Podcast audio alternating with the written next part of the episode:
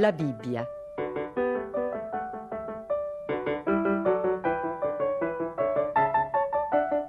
Omero Antonutti legge la Genesi.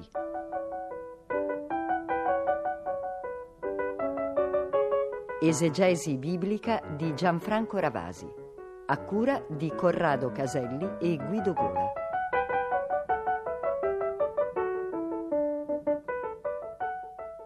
L'episodio che ora ascolteremo in questa nostra lettura continua della Bibbia ha come sfondo una città, una città del deserto, del deserto meridionale. Eh, ci troviamo a Gerar o Gerar, che è una cittadina che è stata scavata anche dagli archeologi, era una città cananea del sud della Palestina. Il racconto che noi ora ascoltiamo è in realtà una riedizione di un racconto che abbiamo già sentito alcune pagine fa e quindi alcune domeniche fa nella nostra lettura, è quello del capitolo dodicesimo della Genesi. Il re Abimelech, il re sovrano di questa città di Gerar, vede Abramo e sua moglie Sara, però non sa che Sara è moglie di Abramo, perché Abramo ha steso su di essa un velo, una specie di velo protettivo, dichiarandola sua sorella. E questo un modo, probabilmente, per tutelarsi in caso di difficoltà nell'interno di questa società diversa verso la quale egli era approdato in cerca di aiuto.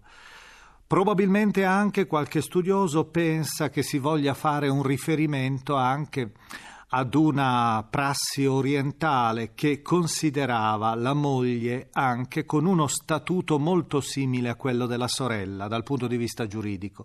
Comunque l'elemento non è rilevante, l'elemento fondamentale è un altro. Abimelech, il sovrano di Gerar o Gerar, vuole possedere, vuole far introdurre nel suo harem la donna di Abramo, Sara.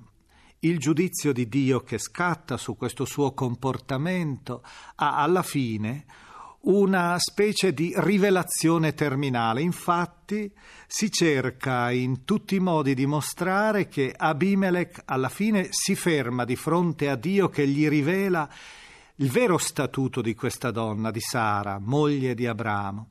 Ed è per questo motivo che egli in qualche modo viene coinvolto nell'interno del popolo eletto. Viene coinvolto nella storia di Abramo. È uno dei modi questi per rappresentare un legame che si stabilisce, che si ramifica da Abramo verso anche le altre nazionalità. E quindi Abimelech in qualche modo ha un collegamento ideale col popolo dell'elezione. Naturalmente l'autore sacro voleva rappresentare uno dei tanti modi coi quali Israele è venuto a contatto con delle nazionalità, con dei gruppi tribali, e questi contatti sono descritti sempre secondo due profili, che sono anche i profili che abbiamo trovato in questo strano racconto. Da un lato c'è sicuramente la curiosità del rapporto tra un popolo e l'altro attraverso vicende che sono qualche volta anche abbastanza oscure, che contengono al loro interno anche racconti di tipo folcloristico persino. Ma dall'altra parte c'è anche lo sforzo di mostrare sempre un significato religioso. Abimelech stabilisce un'alleanza con Abramo, restituendogli la moglie Sara, che egli credeva sorella. E quindi c'è sicuramente una menzione storica, di un evento storico, di un contatto politico, ma dall'altra parte però comincia ad emergere anche sottilmente quel filo spirituale a cui abbiamo fatto cenno, il filo cioè del rapporto tra Israele e le altre nazioni. Anche Abimelech è in un certo senso benedetto da Dio dopo aver confessato la sua innocenza di aver preso la moglie di Abramo considerandola sorella, ed è per questo motivo che egli cade quasi sotto il grande manto della benedizione divina, sia pure in maniera molto marginale, quella benedizione, quel manto che si distende su Abramo e sulla sua discendenza.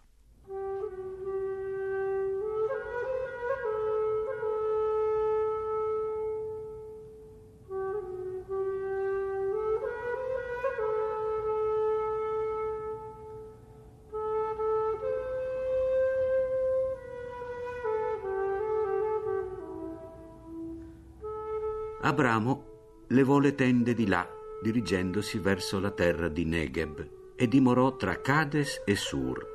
Poi venne ad abitare come straniero a Gerar. Ora, siccome Abramo disse di Sara, sua moglie e mia sorella, Abimelech, re di Gerar, mandò a prendere Sara. Ma Dio venne da Abimelech nel sogno della notte e gli disse: «Ecco che stai per morire a causa della donna che hai preso, mentre ella ha un marito». Abimelech non si era ancora accostato a lei. Disse: «Mio signore, vuoi far morire gente che è giusta? Non è stato forse lui a dirmi: è mia sorella? E lei stessa ha detto: è mio fratello. Con la semplicità del mio cuore, con l'innocenza delle mie mani, ho fatto questo». Gli rispose Dio nel sogno: «Anch'io so che con la semplicità del tuo cuore hai fatto questo, e fui ancora io a preservarti dal peccato contro di me, perciò non ho permesso che tu la toccassi. Ora restituisci la moglie di quest'uomo, egli è un profeta e pregherà per te, sicché tu conservi la vita. Ma se tu non la vuoi restituire, sappi che dovrai morire con tutti i tuoi». Allora Abimelech si alzò di mattina presto e chiamò tutti i suoi servi, davanti ai quali riferì tutte queste cose, e quegli uomini si impaurirono molto. Poi chiamò Abramo e gli disse: «Che cosa ci hai fatto? Che colpo io ho commesso contro di te, perché tu abbia attirato su di me e sul mio regno un peccato tanto grande? Cose che non si devono fare tu hai fatto a mio riguardo». Poi Abimelech disse ad Abramo: «Che cosa pensavi di fare agendo in tal modo?» Rispose Abramo: «Io mi sono detto: forse non c'è timore di Dio in questo luogo, sicché mi uccideranno per causa di mia moglie. Inoltre essa è veramente mia sorella, figlia di mio padre, ma non figlia di mia madre, ed è divenuta mia moglie. Ora avvenne che, quando Dio mi fece errare lungi dalla casa di mio padre, io le dissi: questo è il favore che tu mi farai. In ogni luogo dove noi arriveremo, devi dire di me: è mio fratello». Allora Abimelech prese greggi e armenti, schiavi e schiave, e li diede ad Abramo, e gli restituì la moglie Sara. Poi Abimelech disse: «Ecco, davanti a te il mio territorio, dimora dove ti piace». E a Sara disse: «Ecco, io do mille pezzi d'argento a tuo fratello, questo sarà per te come risarcimento agli occhi di tutti quelli che sono con te. Così tu sei in tutto riabilitata». Abramo pregò Dio ed egli guarì Abimelech, sua moglie e le sue ancelle, sì che poterono ancora generare. Il Signore infatti aveva reso del tutto sterile ogni matrimonio della casa di Abimelech per il fatto di Sara, moglie di Abramo.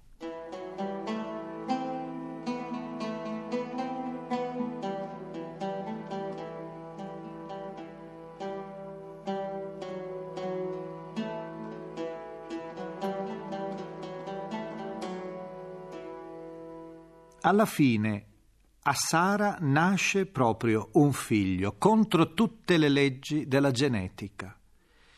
E il nome di questo figlio è spiegato in maniera molto popolare e suggestiva, giocando sull'assonanza di un verbo ebraico che significa ridere. Yitzhak in ebraico viene collegato al termine Tzahak, che vuol dire ridere.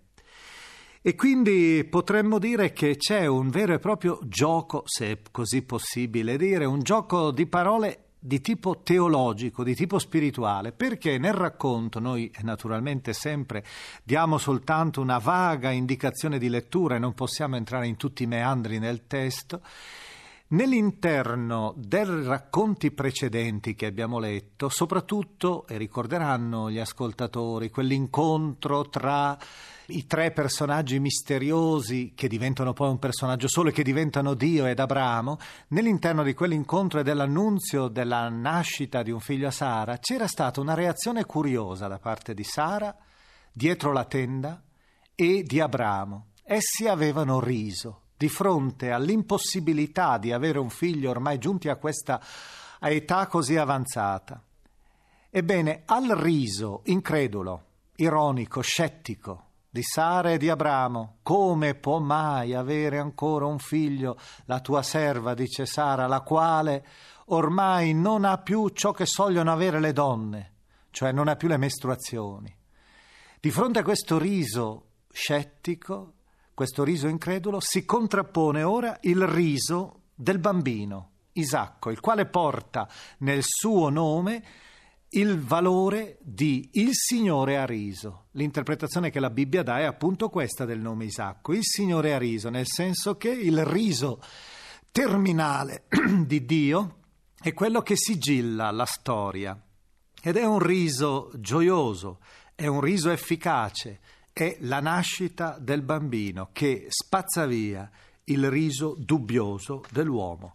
Il racconto poi prosegue con una narrazione molto estesa e molto, potremmo dire, anche venata di malinconia, anche di una certa durezza per noi, anche se il testo è molto suggestivo. Vediamo infatti camminare nel deserto una donna col suo bambino, con un pane, un otre per l'acqua, e lentamente essa vede profilarsi all'orizzonte ormai la morte, per lei e per il suo bambino.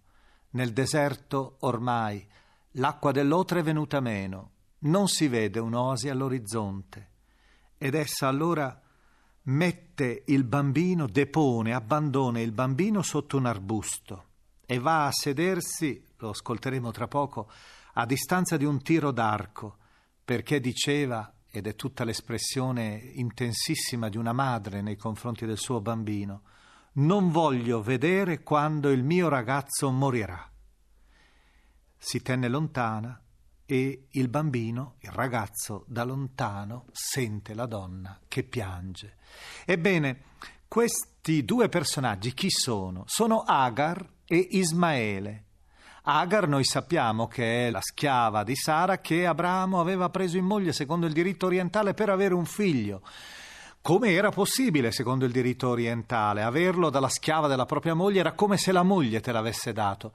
Ebbene, questo figlio è Ismaele, Ismaele che sarà il progenitore degli arabi, e quindi nel racconto c'è ormai la distinzione netta tra Isacco, il figlio del sorriso di Dio, il figlio della promessa, e dall'altra parte c'è questo altro figlio, Ismaele, il quale non sarà erede della promessa, ma avrà anche lui un suo destino. Egli è stato allontanato dal clan, è stato allontanato per ordine di Sara, perché lo considerava quasi un pretendente accanto al suo figlio, cioè al vero erede, a Isacco, ed è per questo motivo che allora l'autore vuole far vedere certamente il primato di Isacco, è un ebreo che scrive, però dall'altra parte vuol vede, mostrare anche che Dio si preoccupa dell'altro figlio di Abramo, di Ismaele, colui che sarà il progenitore degli arabi, la cui storia sarà pur sempre una storia gloriosa. Crebbe, abitò nel deserto questo ragazzo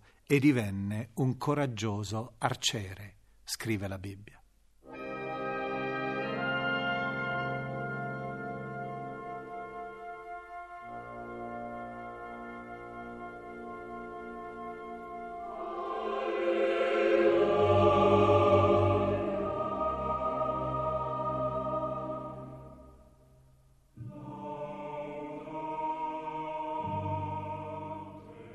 Poi il Signore visitò Sara, come aveva detto, e fece a Sara come aveva promesso. Sara concepì e partorì ad Abramo un figlio nella sua vecchiaia, nel tempo che Dio gli aveva detto.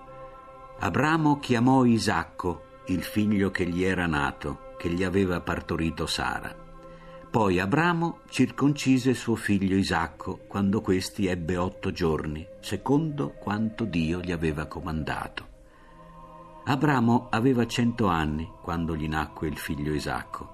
Allora Sara disse: un sorriso ha fatto Dio per me, quanti lo sapranno rideranno di me.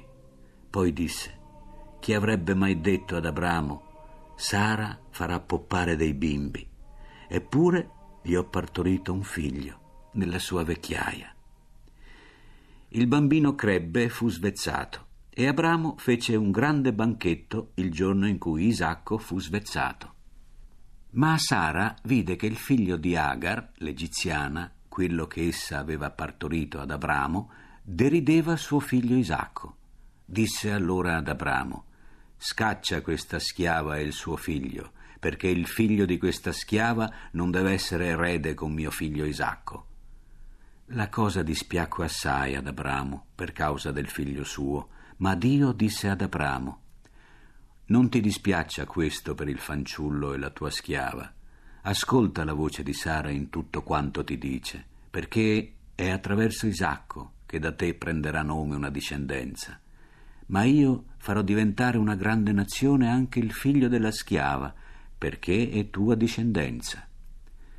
Allora Abramo si levò di mattina presto, prese del pane e un otre di acqua e li diede ad Agar, la quale mise tutto sopra le sue spalle. Le consegnò pure il ragazzo e la mandò via. Essa partì, vagando per il deserto di Bersabea, finché fu esaurita l'acqua dell'otre. Allora essa abbandonò il ragazzo sotto un arbusto e andò a sedersi di rimpetto alla distanza di un tiro d'arco, perché diceva: «Non voglio vedere quando il ragazzo morrà». E quando essa si fu seduta di rimpetto, tenendosi lontana, egli alzò la sua voce e pianse. Ma Dio udì la voce del ragazzo, e un angelo di Dio chiamò Agar dal cielo e le disse: «Che hai, Agar? Non temere, perché Dio ha ascoltato la voce del ragazzo là dove si trova. Alzati, solleva il ragazzo e stringi con la tua mano la sua, perché io ne farò una grande nazione». Dio le aprì gli occhi ed essa vide un pozzo d'acqua. Allora andò a riempire d'acqua l'otre e fece bere il ragazzo. Dio fu col ragazzo che crebbe, abitò nel deserto e divenne un arciere. Egli abitò nel deserto di Paran e sua madre gli prese una moglie del paese d'Egitto. In quel tempo Abimelech con Piccol, capo del suo esercito, disse ad Abramo: «Dio è con te in tutto quello che fai. Ebbene, giurami ora per Dio che tu non ingannerai né me né i miei figli e la mia discendenza. Come io ho agito amichevolmente con te, così tu agirai con me e col mio paese, nel quale hai soggiornato da forestiero». Rispose Abramo: «Io lo giuro». Però ogni volta che Abramo rimproverava Abimelech per la questione di un pozzo d'acqua che i servi di Abimelech avevano usurpato, Abimelech rispondeva: «Io non so chi abbia fatto questa cosa, né tu me ne hai informato, né io ne ho sentito parlare se non oggi». Allora Abramo prese pecore e buoi e li diede ad Abimelech, e i due stipularono un'alleanza. Abramo poi mise da parte sette agnelle del gregge, e Abimelech gli domandò: «Che ci stanno a fare queste sette agnelle che hai messo da parte?» Rispose: «Tu accetterai queste sette agnelle dalla mia mano, perché ciò mi valga da testimonianza che io ho scavato questo pozzo». Per questo quel luogo si chiamò Bersabea, perché ivi fecero giuramento ambedue. E dopo che ebbero stipulata l'alleanza a Bersabea, Abimelech si alzò con Piccol, capo del suo esercito, e ritornarono nel paese dei Filistei. Poi Abramo piantò una tamerice in Bersabea, ivi invocò il nome del Signore Dio Eterno e soggiornò come forestiero nel paese dei Filistei per molto tempo.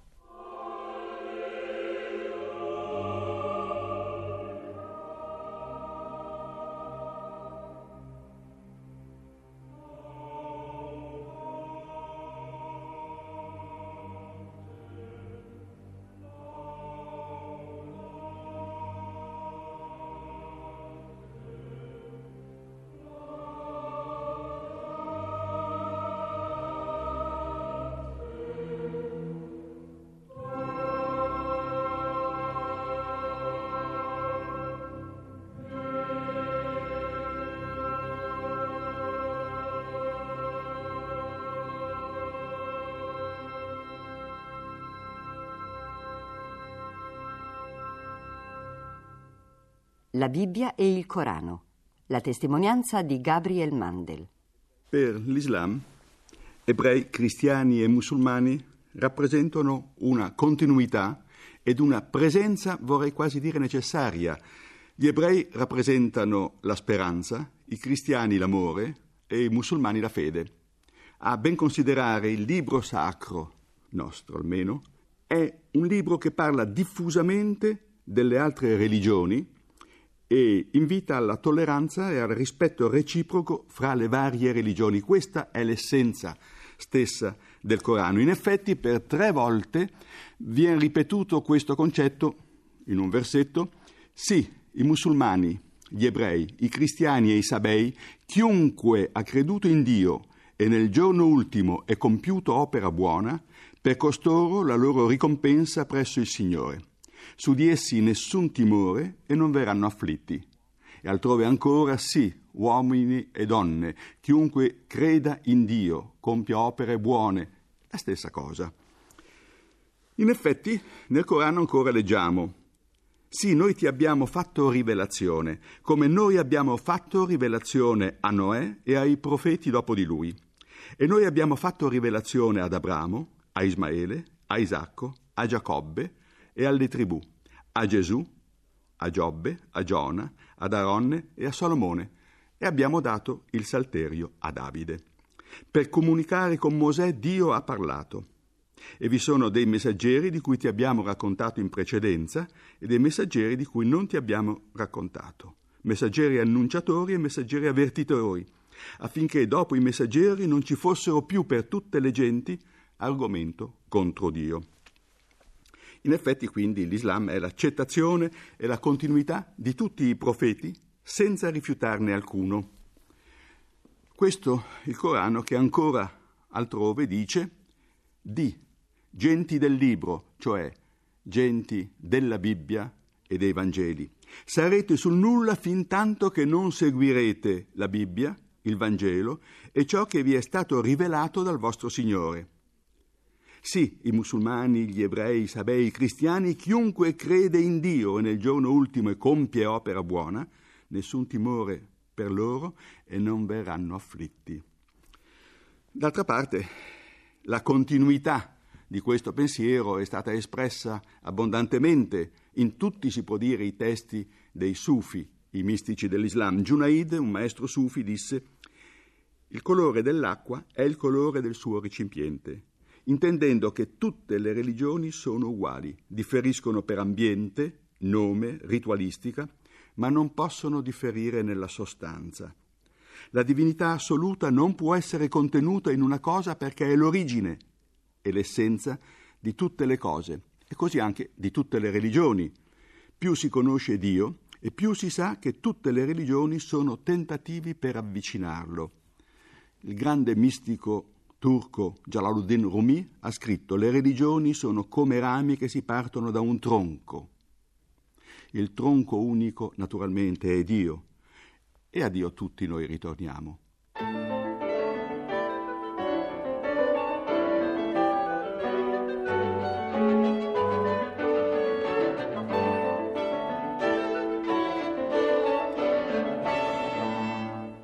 Abbiamo trasmesso la decima puntata de La Bibbia, esegesi biblica di Gianfranco Ravasi, lettura di Omero Antonutti, da La Bibbia di Famiglia Cristiana, nuovissima versione dai testi originali, edizioni San Paolo.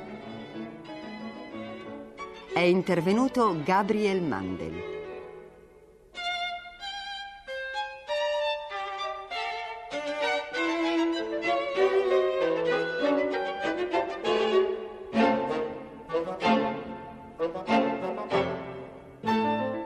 Consulente musicale Nicola Pedone. Collaborazione tecnica Bianca Maria Bezzeccheri. Coordinamento Lucia Maroli Ponciroli.